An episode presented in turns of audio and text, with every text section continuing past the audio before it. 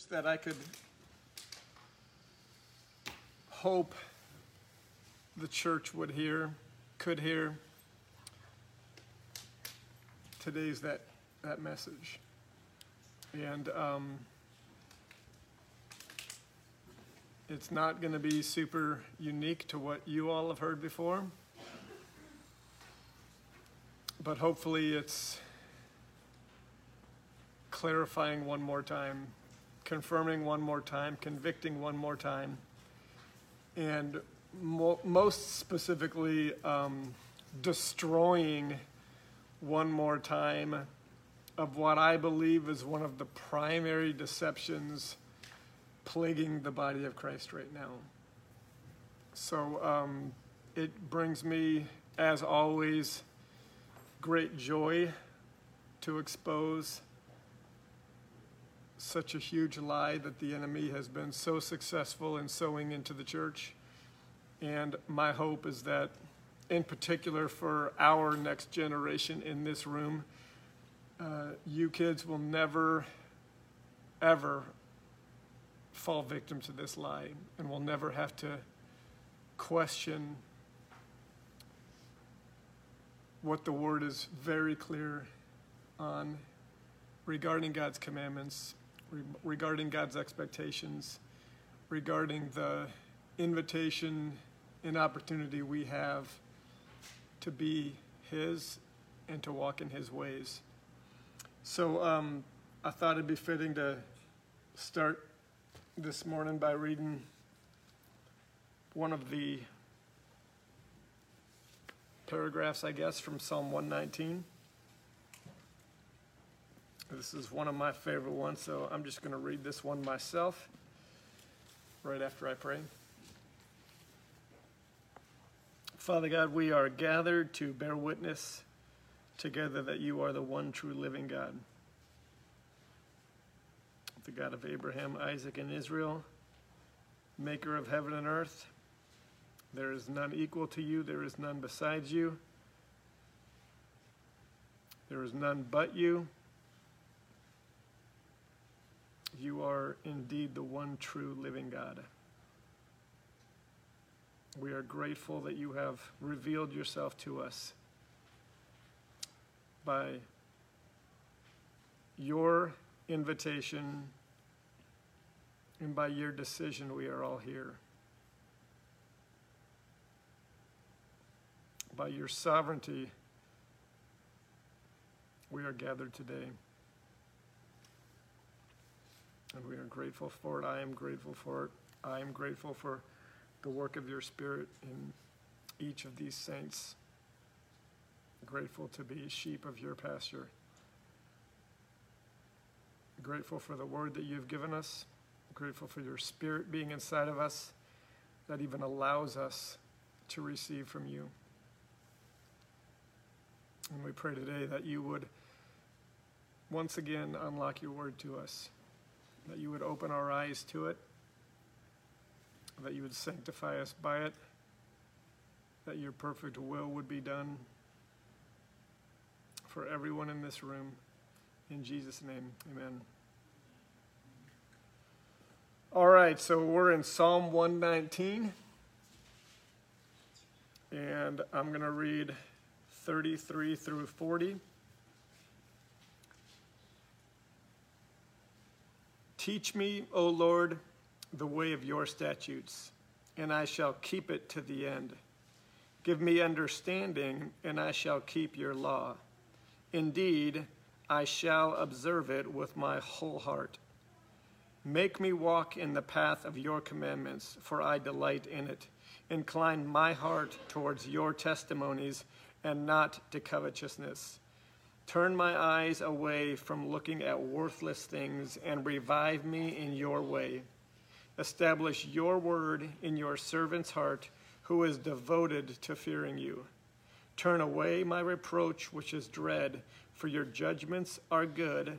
Behold, I long for your precepts. Revive me in your righteousness. Love Psalm one nineteen.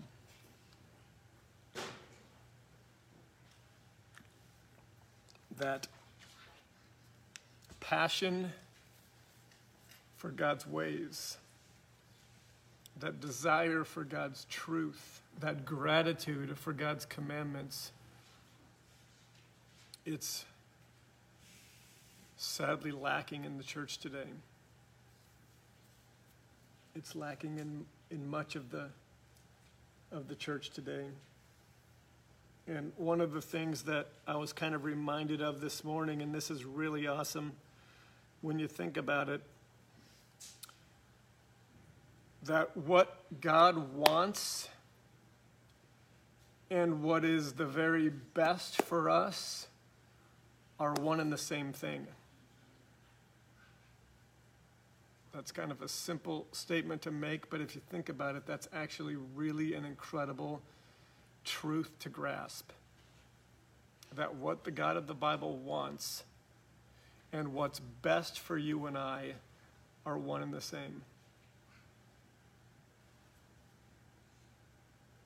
And in the world in which we find ourselves, the state of the country that we find ourselves in, the past year that we've just experienced, uh, as we talked about last week, what we're, well, what you are absolutely going to start seeing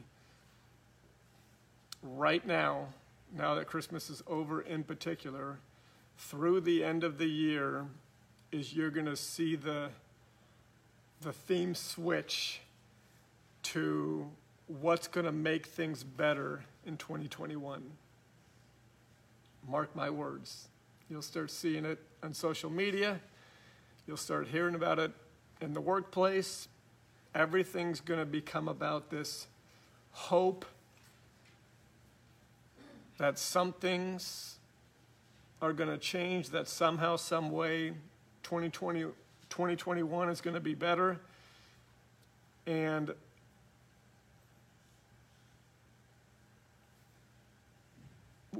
you know, how people pursue that, obviously it's going to be a variety of speculations, but what one of the things that the Lord is impressing upon us all, hopefully, is that we can have absolute assurance of what we'll make next year better. And that is because what the God of the Bible wants for us is what's best for us, because those two things are one and the same. All we really have to do is press into the answer to this question: what does God want? And what God wants in particular in each of us and for each of us is He wants to be the center of every part of our life. And to the extent that you and I embrace that reality, trust that reality, and go after God being the center of our life, um, we can be absolutely guaranteed that life next year um, will not be worse. And I and I use that wording carefully, and I actually,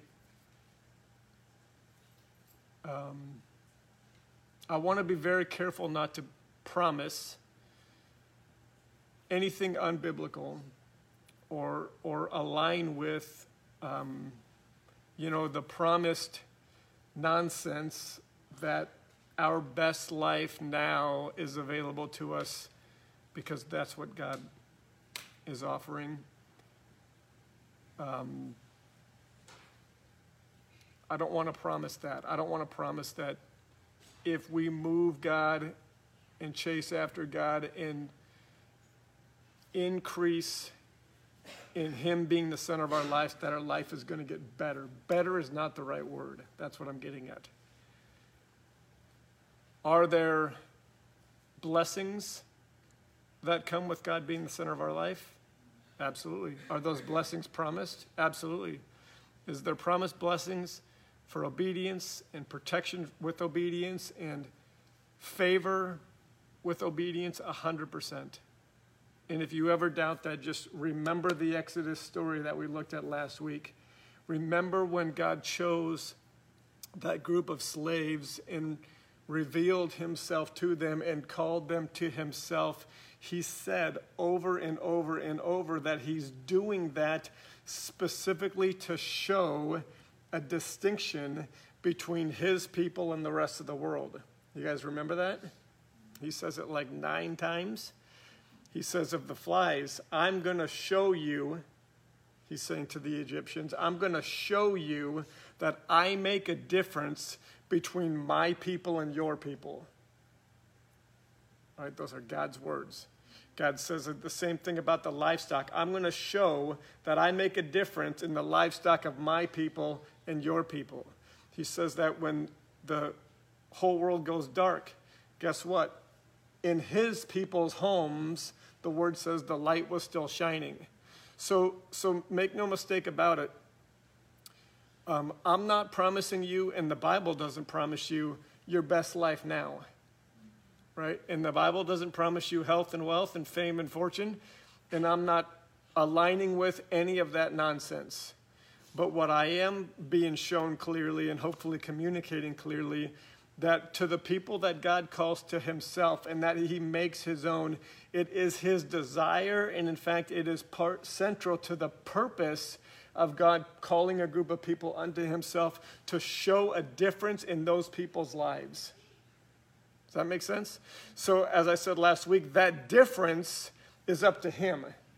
And that's why, to use the word better, we put too much of our own humanness on that word. And that's why I don't even want to name that, that increase or that blessing.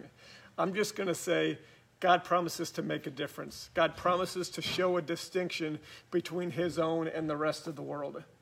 And so as we get ready to turn uh, the page of the calendar, and we naturally are going to get kind of swept up into this theme of what are we going to do to make next year better? What's our resolutions going to look like? What's what changes are going to we going to make heading into twenty twenty-one? Uh, let's just be super clear about what the Lord is speaking to us, that he wants to be the center of our lives, that he wants to be the center of every aspect of our lives, and that the degree to which we align with that purpose that he has clearly communicated. Remember when we talked about one of the ways you can recognize what God wants is by looking at what he commands of us, especially as it relates to him. We talked about the first four commandments. God wants to be God, and God wants to be first. God wants to be our own. He does not want to be shared with any other idols, in particular an idol of our own making in which we change him. He does not want to be taken lightly. He does not want his name to be carried with a lack of reverence or a lack of seriousness. And he wants a day to be set apart unto himself. Those are just four that very communic- that very clearly communicate how much God wants to be the center of our lives. And those four are representations of every one of God's commandments, every one of his statutes, every one of his judgments, his precepts, and his ordinances, that all ultimately do one thing with the God of the Bible, which is involve him in every aspect of our life. And he just wants more. He wants more of that for each of us. And he promises, as we do our part in that, as we say yes to the invitation and walk out our pieces of the covenant, God promises to make a distinction in our life. He promises to show us in front of the world to be different, to be distinct, to be set apart. And that's a good thing. Don't hear, don't hear me wrong, it's a good thing. And, and the blessings that come with it are good blessings.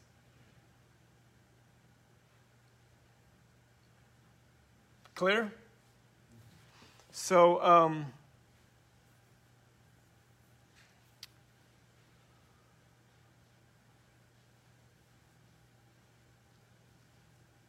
let me make sure I hit everything.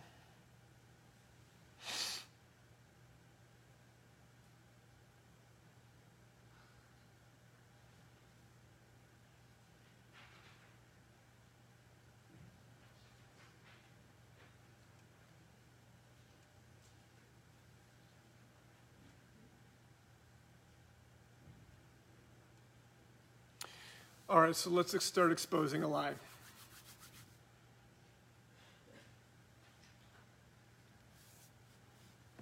Yes, I enjoy doing this very much. Um,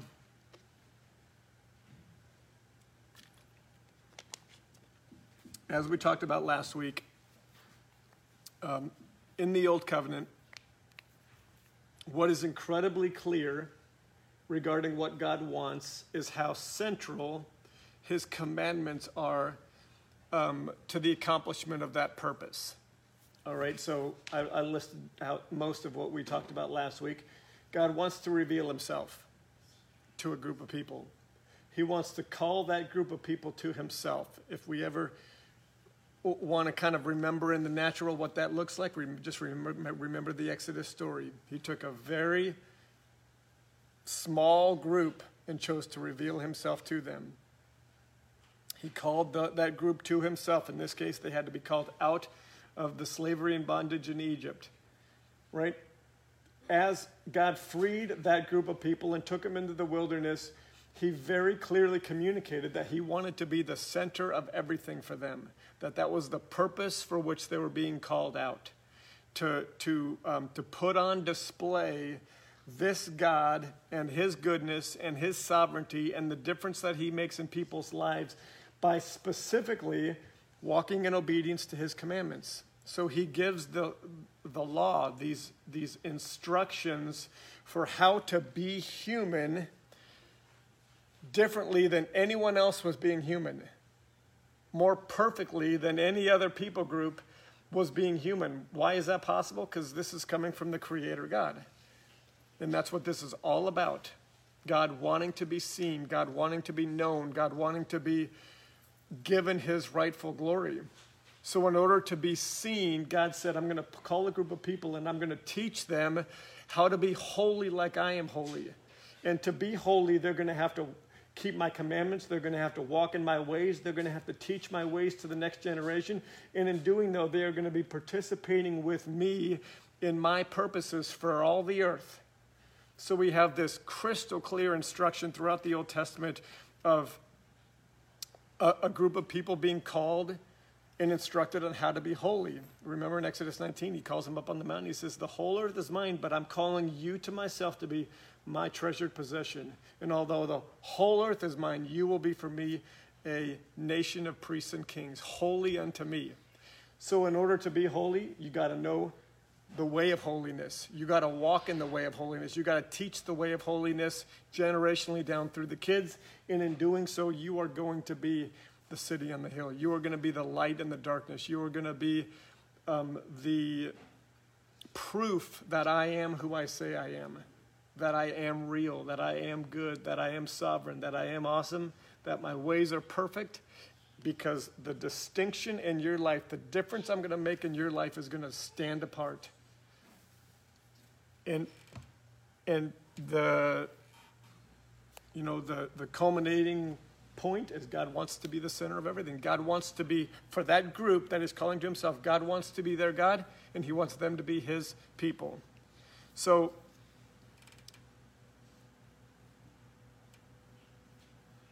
so the the call to pursue holiness, the call to obey the commandments, the call to walk in his ways, the call to worship as he prescribed, the call to teach these to the kids so it's passed on, the the, the call essentially to make this God the center of everything on display in front of the whole world. That was the first covenant. That was the, the revelation of the heart of God and the invitation of God through the, the parameters of the first covenant. And we know that that first covenant ended how? Poorly. Right? It ended in complete failure. It ended in train wreck. It ended in disaster. And um, what we need to recognize was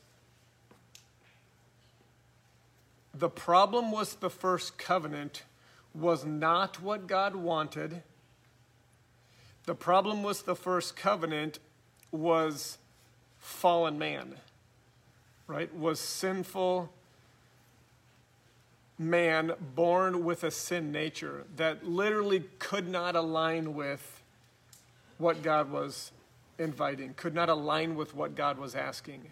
And so um, fast forward to the New Testament, and what we know clearly is that Paul was given revelation from God about why that is, why it was such a train wreck.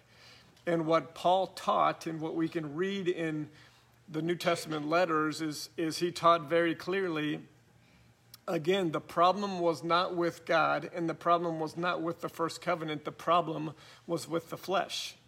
And he says um, a couple of things that we mentioned last week.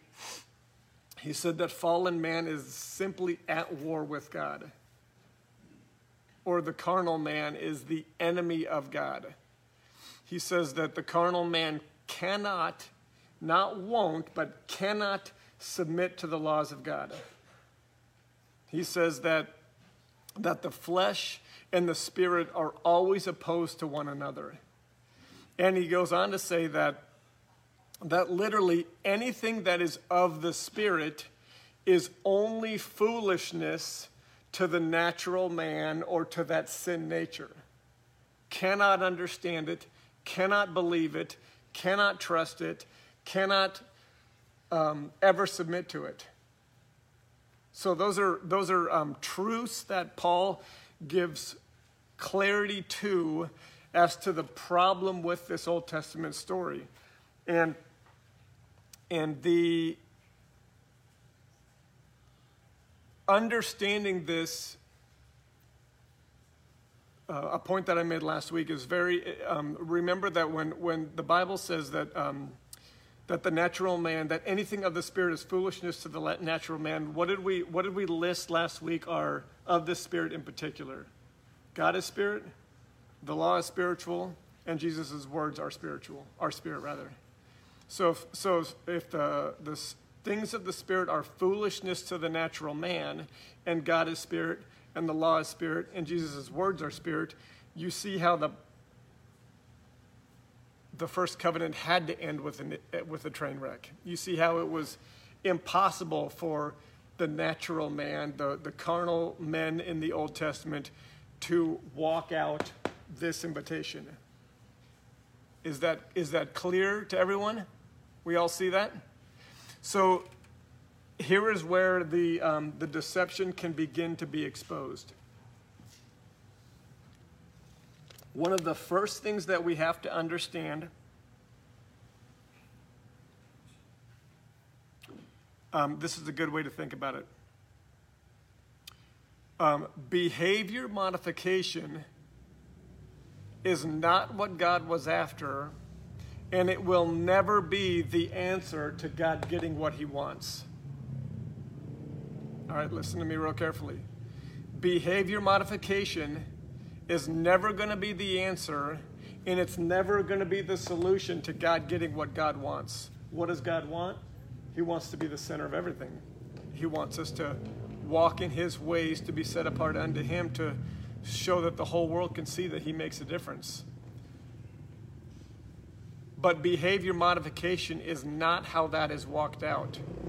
And and um, and think about behavior modification this way. It's taking our fallen, sinful flesh and, and dusting it up just a little bit and forcing it to obey God despite its desire to not do that. That makes sense? That's what behavior modification is. Think about this real carefully.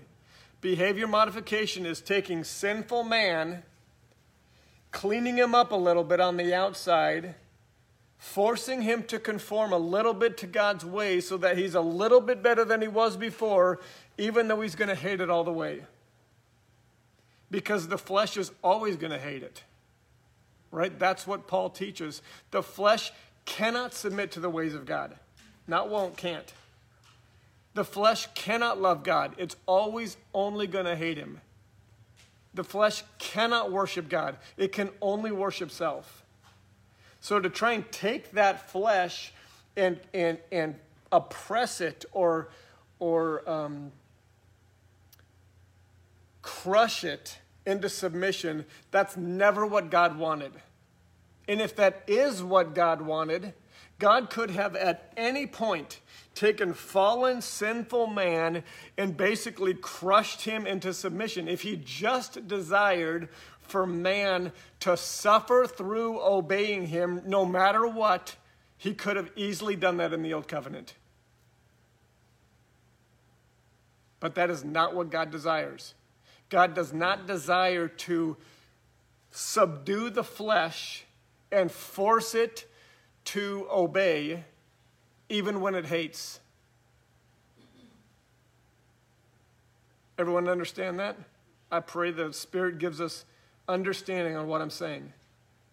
It's super important that we understand what, what God is not after. He is not after cleaning up the flesh. He is not after be, being a little better. He is not after behavior modification. He is not after forcing people to go to church. Right? He is not after forcing people to worship. And the reason I'm passionate about it, saints, is because I see a ton of this. How do I know? Because the church is changing so much to cater to the natural man. The church is so full of false converts that still cannot love God, cannot submit to his ways. Right? They're still ultimately at war with God, so the whole model has to change. The word can't be taught because it's only going to be confusing. Worship can't be in spirit and in truth because people don't want that. You can't talk about sin. You can't talk about repentance. You can't talk about holiness because those things are totally offensive to the flesh. All you can do is increase the carnality because that's what ultimately they're ministering to, is the natural man,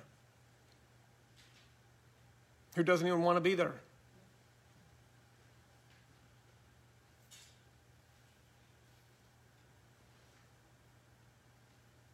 And you can see it over the last month crystal clearly.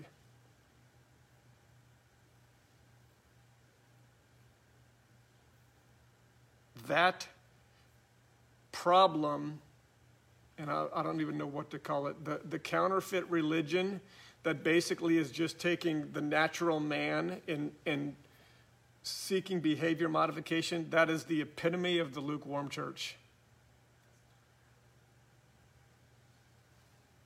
A clear offense to God because they are doing things that communicate that they belong to him and are about him and are for him.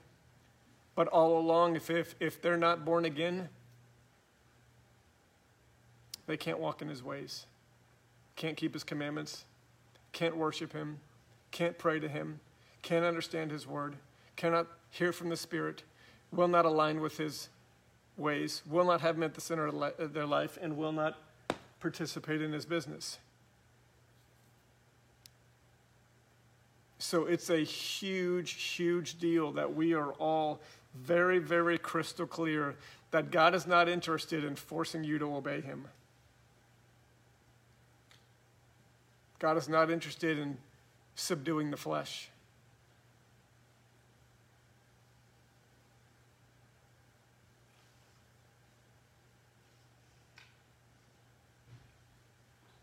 And God did not make a mistake in the first covenant.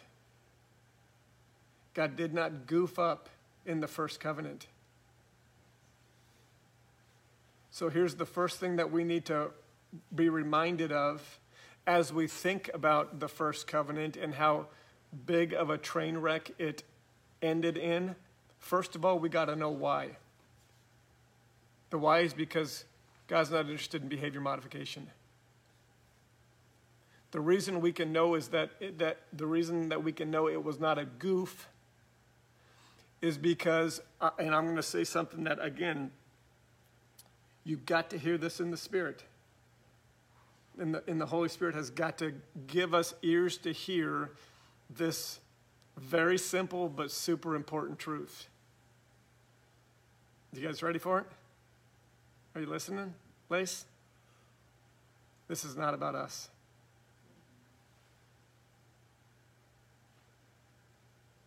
Did you hear that, Steve? It ain't about us. You hear that, Cannon? You're not the hero.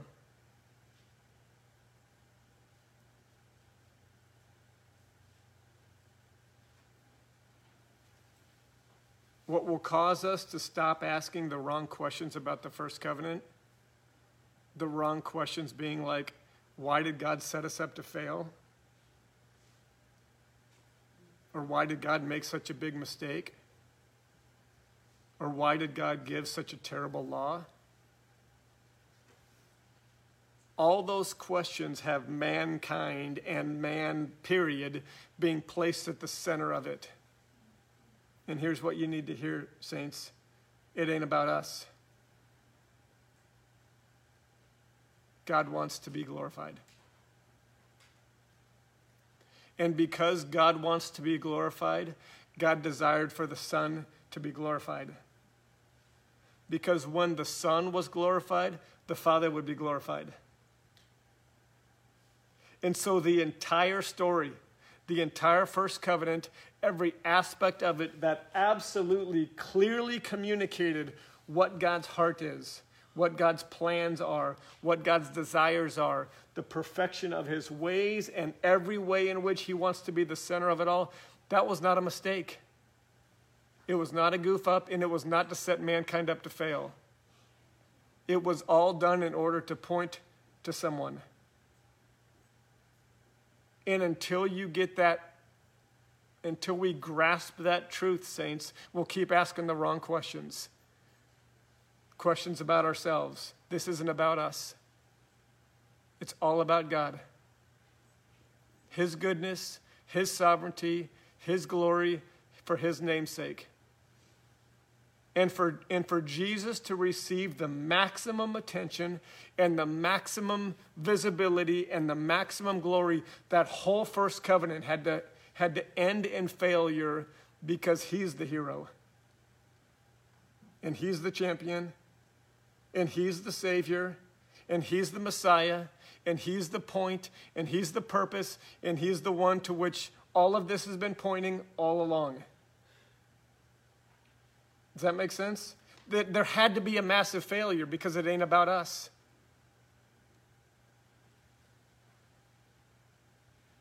We couldn't clearly see that this is all about Jesus without the first covenant. Are we all clear about that?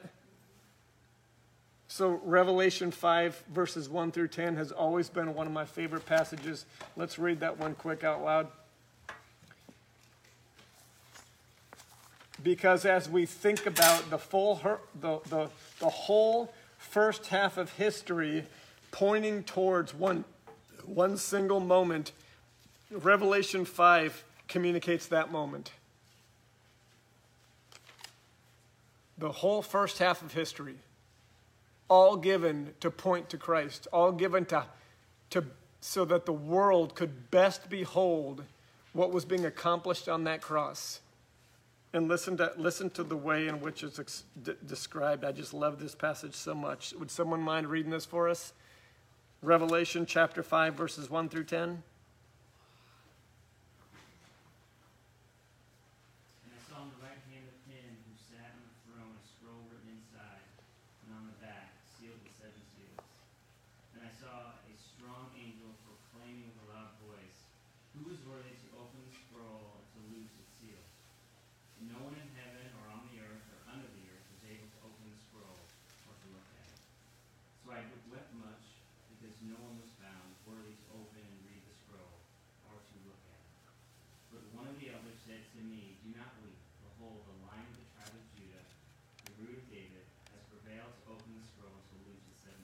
How do we know that no one was found worthy to open that scroll? The whole Old Covenant teaches that. That is literally the message of the whole Old Testament. No human being was found worthy. Everyone hear that? We could, we could read those words, guys, and have some understanding.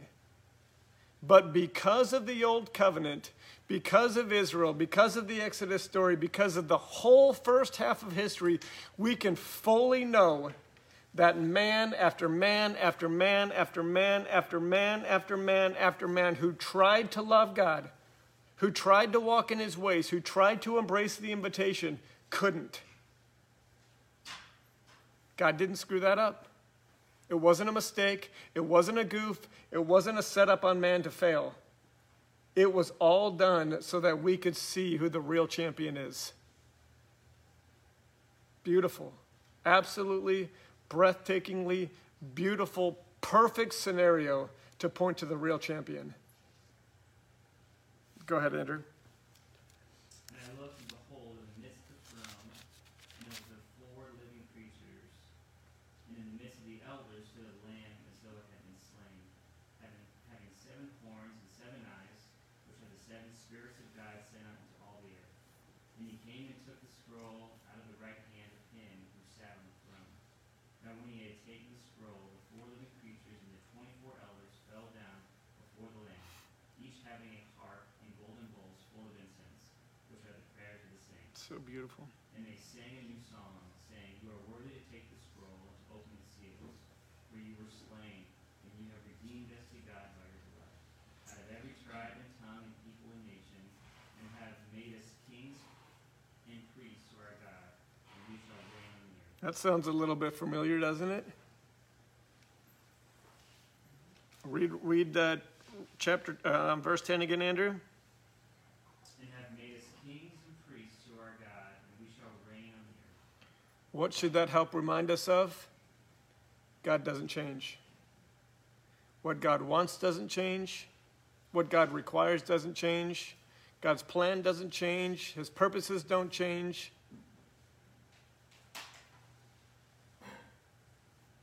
God wants what God wants, and God's going to get what God wants. And so it's at this point in the teaching where Satan has had a field day.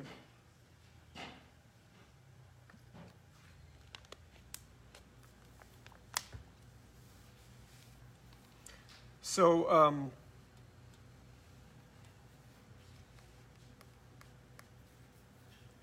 so, so the little bit of backstory is super important that we hang on to this.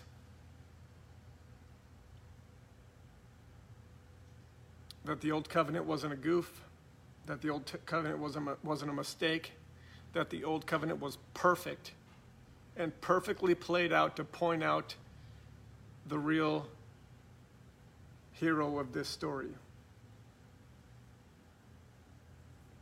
But what often gets taught in this point is focused on the cross and what Christ accomplished on the cross, and and it takes what Christ accomplished on the cross and twists it to teach something that he never intended to do. Okay, we can recognize that the cross is a central part in the in the narrative of the scriptures. It's a turning point in the narrative of the scriptures. We we would, most people even in the church would recognize that it was the it was the point by which the old covenant was brought to an end or fulfilled and the second covenant established. Okay, but what does that ultimately mean? What does that mean for us? What does that mean for God's plan? What does that mean for God's intentions and desires? Right? This is where the the, the church has uh, been deceived, and and and the the place where light needs to be shown. Once and for all. For every one of us. So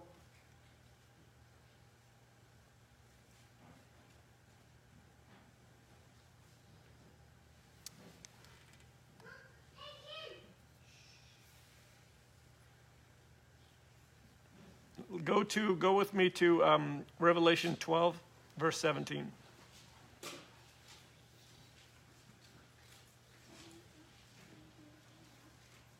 Let me make this point real quick. Has Satan attempted to stop Jesus from accomplishing his contribution to God's will? Has Satan done that? When? Has Satan attempted to stop Jesus from doing what Jesus came to do? When did he do that? In the desert, he, he did? When else? When he was born? Yep. It's always been Satan's plan to stop God's plan. Right? So there were multiple attempts on Jesus' life. There are multiple times when Satan tried to stop Revelation chapter five, verses one through ten from happening. The time in which God's true champion would come and take the scroll, the largest scroll of the one who sat on the throne, break the seven seals, and begin the playing out of God's perfect, manifold wisdom. Satan tried to stop that multiple times. He never was successful. But what the word teaches us is that after he was unsuccessful in stopping Jesus, he turned his attention on somebody else, some other people. And what does the word say? Someone got it? Revelation twelve seventeen. The Spirit and the bride say, "Come," and let him who hears say, "Come." Whoever thirsty. Oop, I think you. And the dragon was enraged with the woman, and he went to make war with the rest of her offspring, who keep the commandments of God and have the testimony of Jesus Christ. Okay, so we know this is after the cross. Why? They're holding to the testimony. If they have the testimony of Jesus Christ, it means they're what? Born again. So because Satan was unsuccessful in stopping Jesus from going to the cross, now he's turning his attention on what? To those who have received that invitation, who God has revealed himself to, who has called him to himself, and who are now doing what? Attempting to make God be the center of their lives. Who is that, by the way? Hopefully everyone in this room. Right? Because Satan was unable to stop Jesus from going to the cross, now he has his attention set on a, on a very specific group of people, those who are born again and attempting to keep God's commandments. Okay, so here's, here's the lie. Here's the beginning of the lie being exposed. One of the ways in which Satan is coming against you and I, or making war specifically against you and I, is by attacking the commandments of God. Okay, this is, this is the part that I wish I could share with every church in America and every Christian in America. Satan is at war with us by attacking God's commandments. Has he attacked God's commandments before? Yes. Going back to what? The, the very literal first time God told us to do anything. Right? What was the first truth? If you eat from that tree, surely you will die. What were the first words out of Satan's mouth? Surely you will not die. Right? Is this a new thing for Satan to do? Absolutely not. He is constantly, constantly throughout the story, come against God's ways, come against God's words, come against God's commandments. Okay, so that is not new. So what has made this attack so successful? What has made his strategy so successful is that he has taken the work of Jesus on the cross. Listen to me now. And he has taken the change or the changes that Jesus' work on the cross brought about, and he has included into them the commandments are now done away with. Does that make sense? So he recognized that he couldn't stop Jesus from going to the cross. And on the cross, Jesus did something very significant. And could it be seen as confusing? Perhaps. So Satan has used the body of Christ's lack of understanding of what God wants, lack of clarity on the heart of God and what God wants, the, the possibility of the confusing nature of Jesus going to the cross and, and fulfilling the first covenant and establishing the second commandment. There was just a, there was an opportunity there. If I had to sort of speculate how Satan looked at it, there was an opportunity there, a window there that I can, I can throw into this what actually is the most significant victory, the most important single victory that God had ever carried out.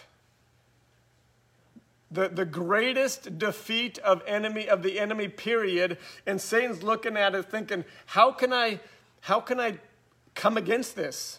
That I couldn't stop, I couldn't prevent, it's happened. How can I spin it?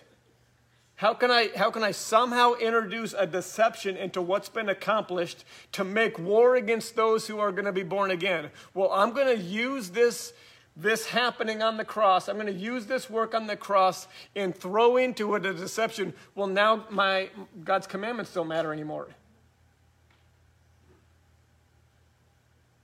Brilliant. And so effective.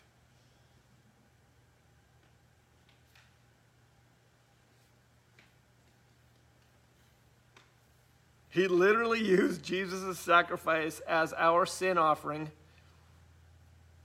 Christ's willingness to be and worthiness to be the true unblemished lamb and to give his life. Satan has used that moment and bewitched the church so badly that what's being taught now is that Jesus needed to do that in order to do away with the terrible law.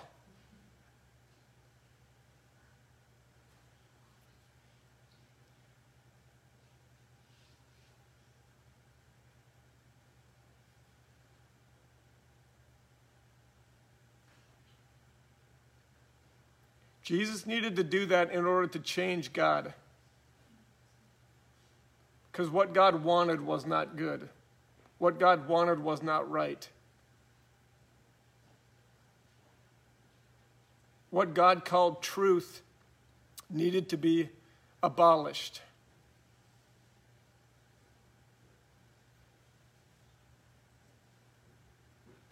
You realize like the, the, um, some of the application of this teaching almost sort of pits Jesus of the New Testament against God of the Old Testament. Like you got the big mean God of the Old Testament and you got the nice new Jesus of the New. You got the, the wrathful, vengeful, hateful God of the Old Covenant and the graceful Jesus of the New. You realize that it's all God. He's one and the same.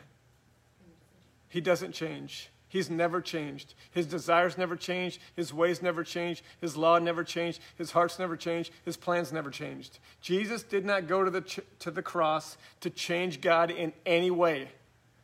Jesus had no desire to change God. Jesus had no need to change God. God doesn't need to be changed. God's heart didn't need to be corrected. His plan didn't need to be corrected. His ways didn't need to be corrected.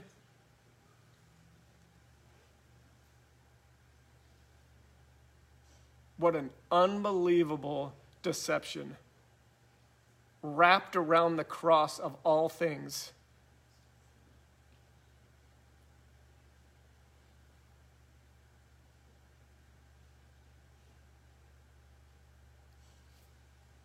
Okay, so just hear me loud and clear.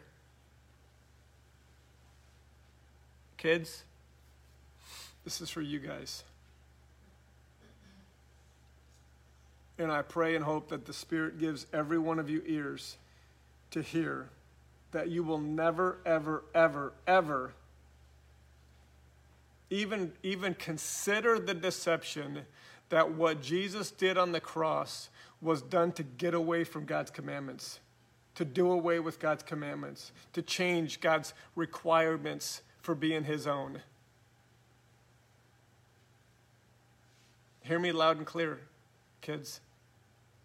Jesus did not come to change what God wants.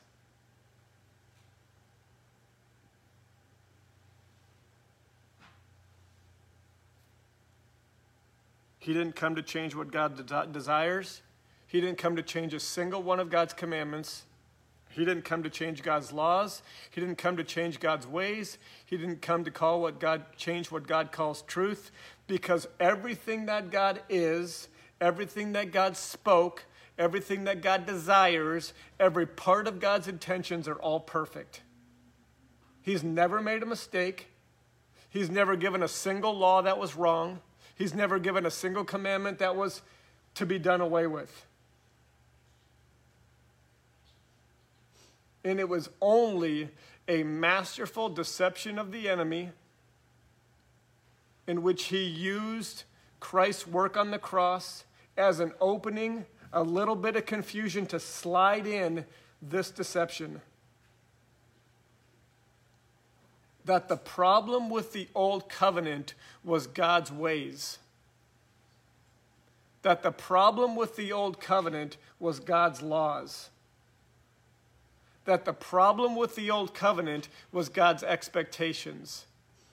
That the problem with the old covenant is God wanted to be the center of everything. Bless you.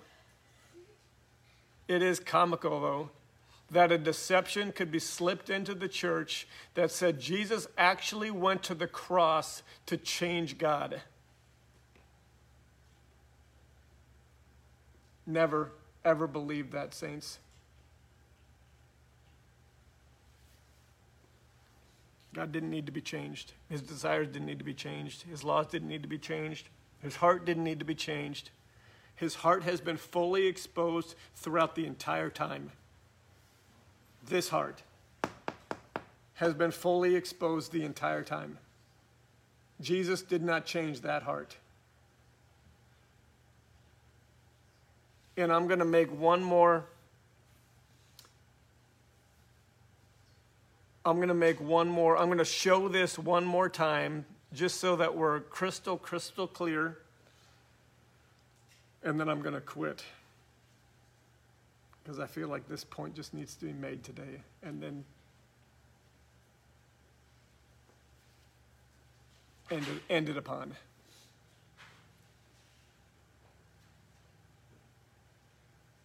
Let me just show one example. And um, as with everything, the, the saints would be extremely protected. Kids, I'll make this point to you guys one more time.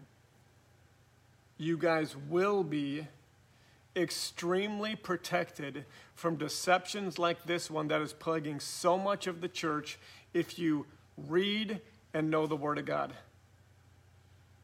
Because the Word of God is perfect and and lacking absolutely nothing to teach us the truth and specifically to protect us from the lies. All right, this is this is how we protect ourselves from masterful lies like the one that has plagued the church regarding God's commandments. Let me show you how clear the Bible is. Let me show you how clear the Word is to protect us from this deception. All right, so last week we discussed the first covenant. Obviously, it's established in the Torah. Um, it's very clearly, very beautifully communicated for the, through the first five books of the Bible. What God's heart is, what God's desi- what God desires, specifically that He wants to reveal Himself to a group of people, that He wants to call that group of people to Himself, and that He wants to be their God and He wants them to be His people. That is done by walking in obedience to all of His commandments, walking in all of His ways in every area of life, teaching those ways to the next generation, participating in His plan and His purposes. It's very clear. Page after page after page after page, story after story after story, commandment after commandment after commandment, it all reveals the same heart. The perfect heart of God, the heart that never changes, the heart that Jesus would never, ever, ever, ever think to change or try to change or want to change. It is God's heart. And at the end of Deuteronomy, what we see is, just turn with me real quick. Deuteronomy, let's start in, um, what's the first one? twenty-seven.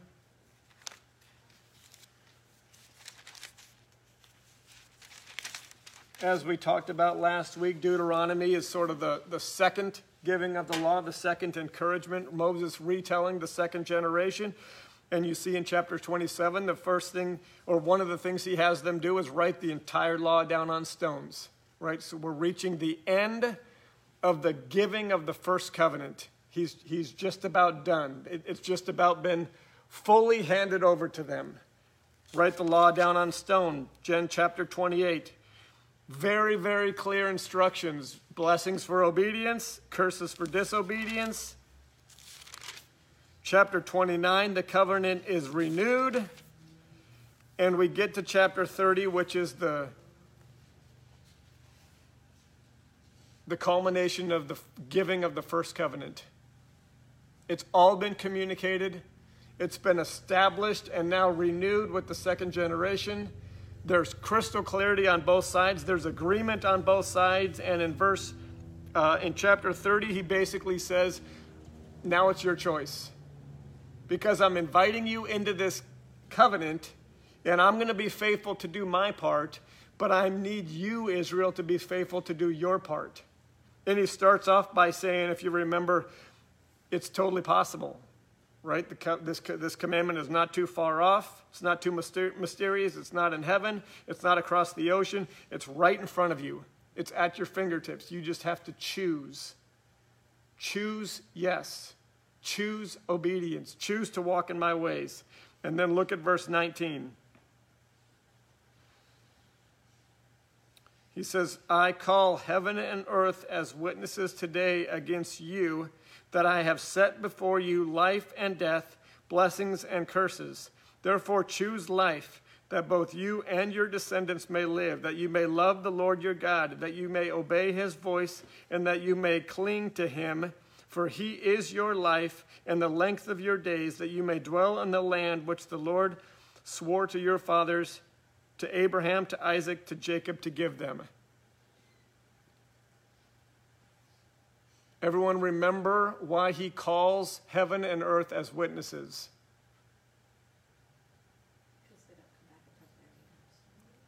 Okay? There's a, there's a reason why heaven and earth, but why does he have to call witnesses, period? He's establishing something, right? Guess what? God keeps his laws, right? In Deuteronomy, I think it's nineteen fifteen, says, it's upon one or two witnesses that any matter is established, right? How remarkable. God is keeping his own laws. And in his own law, he says, for a matter to be established, it must be established upon the witness of two or three. So he says, at the very culmination of the first covenant, in which all of the expectations have been made known, he says, okay, now I'm going to call heaven and earth as witnesses to everything that's been established. Obedience for leading to blessings, disobedience leading to consequences. His law being the center of his people and him being their God and them being his people. I call heaven and earth as witnesses. Now, what's really amazing is we know exactly when heaven and earth go. How do we know that? How do we know anything? By the Bible. Okay, so go with me to Revelation chapter twenty.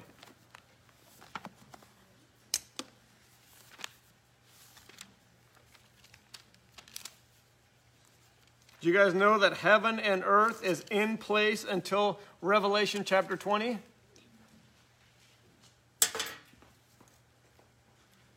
In Revelation chapter twenty, we can we can see the just by the kind of the headings of the paragraphs, we can see where we're at in the story. We're at the thousand-year reign. Okay, so Christ has returned. The thousand-year reign has come and happened. Finally, Satan and his rebellion is crushed at the very end after the thousand-year reign. And then look at verse eleven. Then I saw a great white throne and him who sat on it, from whose face what happened? Heaven and earth fled away. This is the, this is the next, the only time in Scripture that we read heaven and earth come to an end. And it's right before, or it's at the time of the great white throne of judgment. Now, what's happening then? The judgment of everyone that's ever lived. So does it make sense that God would call heaven and earth to be the two witnesses that establish the desires of his heart, that, that he would use something that would be in place until the very end of this age? Does that make sense? Is there anything else that God could call as witnesses that would be in place until the end of this age? He's perfect. Every part of God's ways are perfect. So it only makes sense that for God to establish something that's never going to change in this age, that he wants to make sure never changes in this age, what he's going to call as witnesses are things that are not going to be gone until the end of this age. Well, guess when heaven and earth flee away?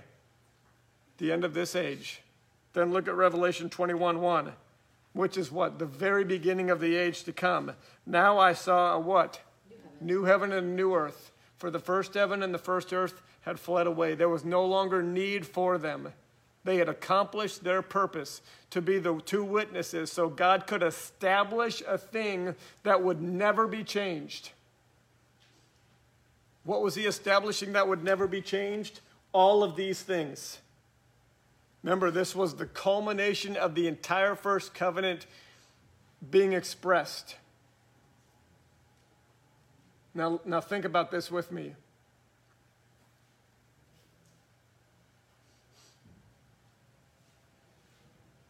Would Jesus have known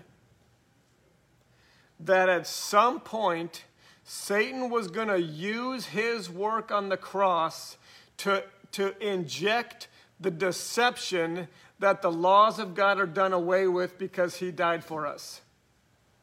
Would Jesus have known that? Yeah. Yep. How would Jesus have known that? Because he's God. Okay, listen to me. Follow my logic. This is really important. Jesus is God, yes? Jesus knows the end from the beginning, yes? Jesus is not surprised by anything, yes? So Jesus would absolutely know, would he not, that at some point Satan was going to take his work on the cross and use it to actually come against God's commandments. Satan was going to try that. And Jesus knew it. Bless you. So if Jesus would know, would absolutely know that at some point Satan was going to use his work on the cross to come against God's commandments, wouldn't it make sense for Jesus to warn us against that? Or somehow teach us uh, the truth so that we'd never ever fall for that deception? And make it one hundred percent clear, like absolutely crystal clear. Could Jesus have done that? Would Jesus have done that? Probably so. Did Jesus do that? Yes.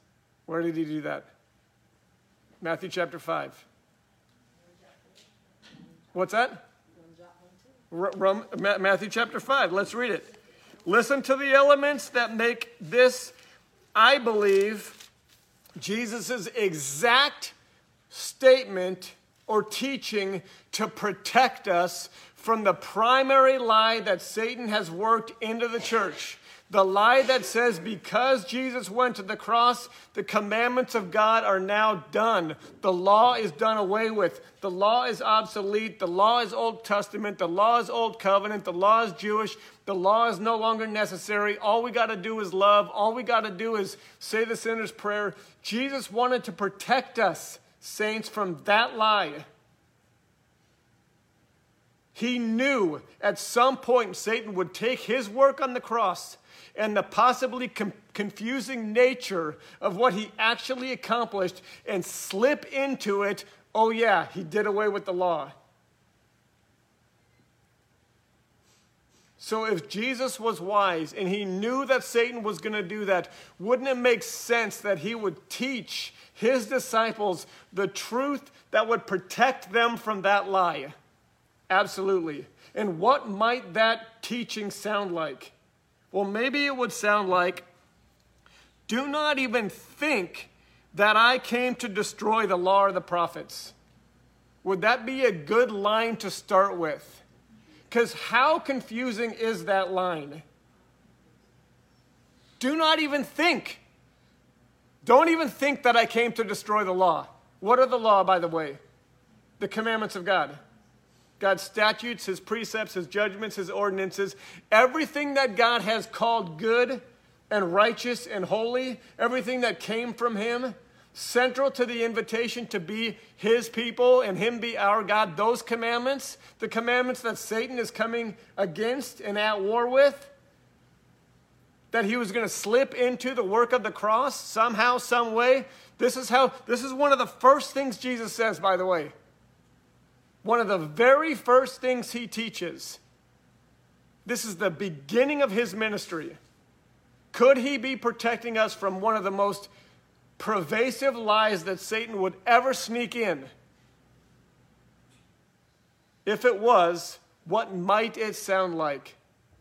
Perhaps it would start with, do not even think that I came to destroy the law of the prophets. I did not come to destroy them, but to fulfill them. Is if that sentence wasn't clarifying enough, he then says, for assuredly I say to you, till heaven and earth pass away. Now, why would he use that reference? Because he's God. And he knows what's been established and upon what witnesses it's been established. So it only makes sense that he uses the same language and the same words because he's the same God with the same heart and same invitation and same intentions as he's always had. You hear me? Don't even think I came to destroy him. I did not come to destroy him, I came to fulfill him. For assuredly I say to you, till heaven and earth pass away. Now we're getting somewhere. He's connecting the dots here. Dots from the very beginning, dots to the very end. You seeing that? That's why heaven and earth are so important. It's a dot at the very beginning and it's a dot at the very end. He says, until they pass away, not one jot or not one tittle. Now, why would he go to that length? Because a, a part of the deception, some of the adults might recognize this, will be, oh, that part was just the Jewish part of the law. Oh, that part was just the, um, oh, that was the, that, that, that part's not for us. It's just the Ten Commandments that are for us. Oh, it's just nine of the Ten Commandments that are for us. Oh, it's really just two of the Ten Commandments that are for us. You see where I'm going? How do we know which ones are for us? How do we know where to draw the lines? How do we know which are them and which are us? Jesus puts it all to bed. He puts it all to bed so perfectly and so, you know, so clearly. For him to say not one jot or one tittle is more than him saying every single commandment. It's also him saying that. But he's saying more than every commandment. He's saying more than every word of every commandment. He's saying more than every letter of every word of every commandment. He's saying every jot or tittle of every letter of every word of every commandment is in place until heaven and earth pass away. Is this an incredibly protective teaching that Jesus is starting off his entire ministry with? Absolutely. What's the protect? What's it protecting us from specifically? Any lie that would come against the commandments of God.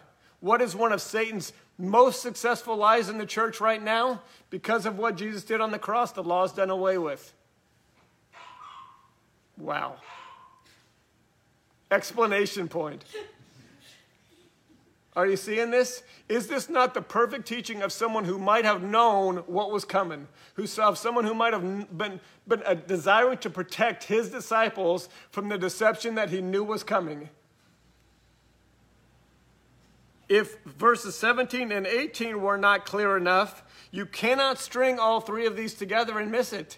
Verse nineteen says, "Whoever therefore breaks one of the least of these commandments and teaches men to do so shall be called least in the kingdom of heaven, but whoever does and teaches them shall be called great in the kingdom of heaven." What's Jesus communicating? At the very beginning of his ministry, crystal clearly to protect us from the most successful lie perhaps the enemy has ever mixed into the church, tied to the cross and the work that Christ did on it. The law is in place. The law is for us. The commandments of God are good and holy and righteous. They are truth. They are in place until heaven and earth pass away, and they are central to the heart of God and the desires of God and the desire for God's people.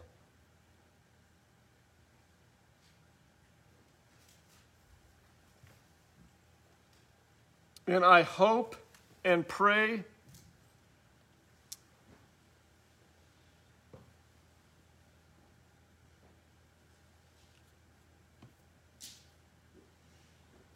that we all get it, that we all hear this clearly.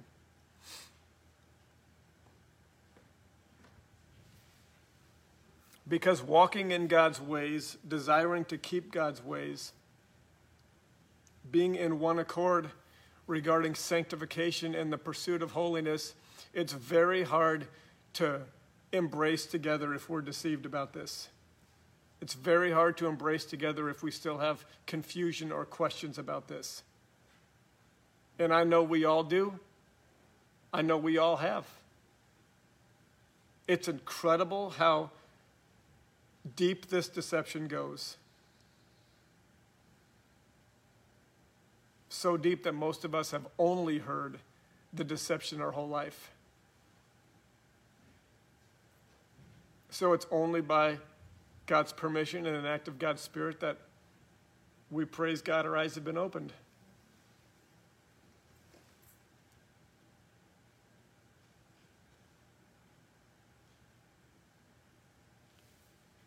So regarding the second covenant, let me read this and then I'm done. The author of Hebrews says this.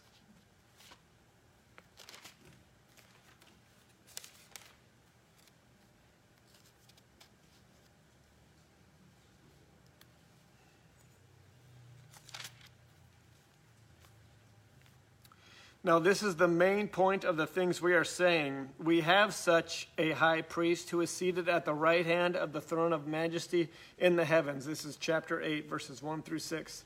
A minister of the sanctuary and of the true tabernacle, which the Lord erected and not man. Every high priest is appointed to offer both gifts and sacrifices. Therefore, it is necessary that this one also have something to offer. For if he were on earth, he would not be a priest, since there are priests to offer such gifts according to the law, who serve the copy and shadow of the heavenly things. As Moses was divinely instructed when he was about to make the tabernacle, for he said, "See that you make all the things according to the pattern shown you on the mountain." That was speaking specifically about the first covenant. Now, uh, verse six, but now he has obtained a more excellent ministry, insomuch as he is also mediator of a better covenant, which was established on better promises. Okay? Here's what I'm going to end with. The first covenant that revealed God's heart was not a flaw, was not a mistake, and most specifically is what God wants, reflects God's heart, reflects the invitation, reflects the opportunity. It does all of those things perfectly, so perfectly that no part of God's part of the first covenant needed to be changed. What was the issue with the first covenant? It was not God's heart. Whose heart was it? Man's heart. Man's heart. Listen to me. This is a super important thing. There's a whole bunch of thought going on in the church right now that the first covenant was flawed, that the first covenant was a mistake, that the law is bad. Absolutely no part of this was wrong. Absolutely no part of this required change. This is God's heart beautifully, perfectly reflected. God's desires perfectly communicated. Jesus did not come to change any of this. He was so crystal clear about that. So when he put an end to the first covenant and established a second covenant, it was not to change God's heart. What was it to change? Man's heart. And how do we know, or how does the word communicate this covenant? He says it's a more excellent ministry. He said it's a better covenant established on better promises. Holy cow. We cannot, saints, we cannot understand the more excellent ministry, the better covenant, or the better promises until we hear what I just got done teaching last week and this week. God is not interested in beating your flesh into submission.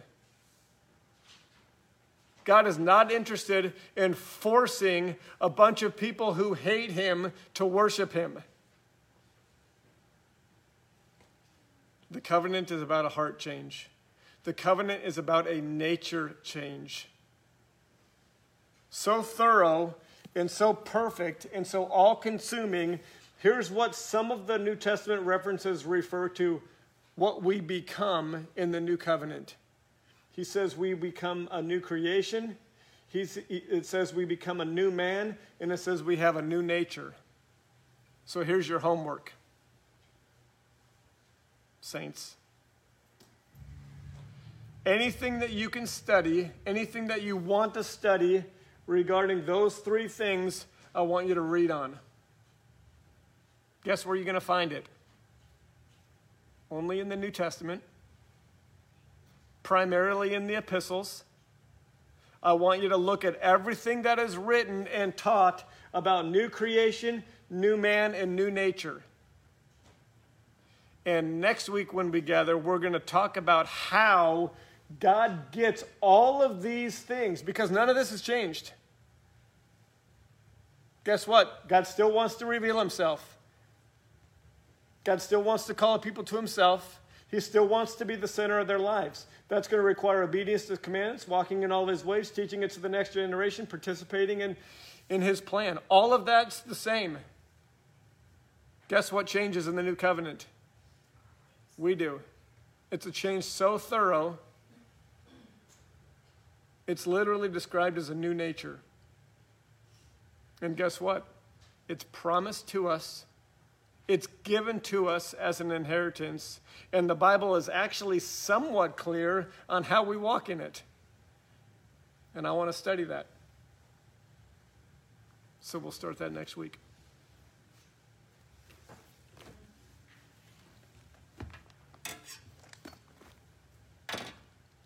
All right?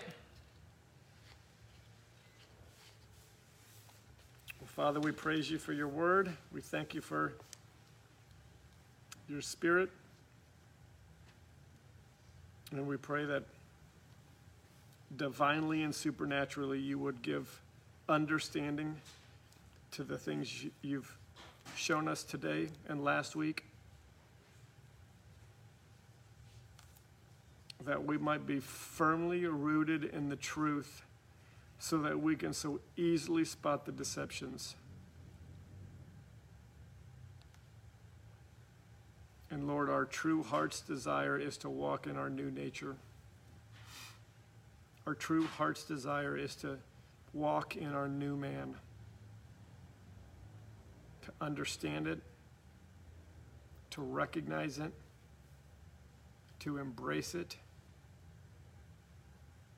to see our new nature grown, to see our new man sanctified.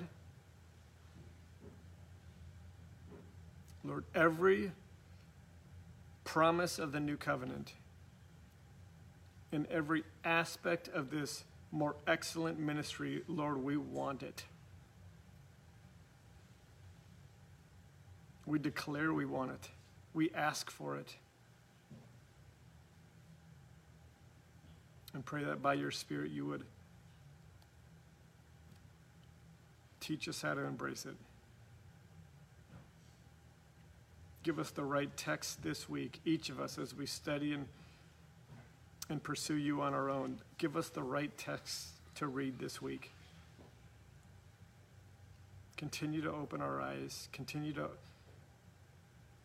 unlock the divine mysteries to us. We pray in Jesus' name. Amen.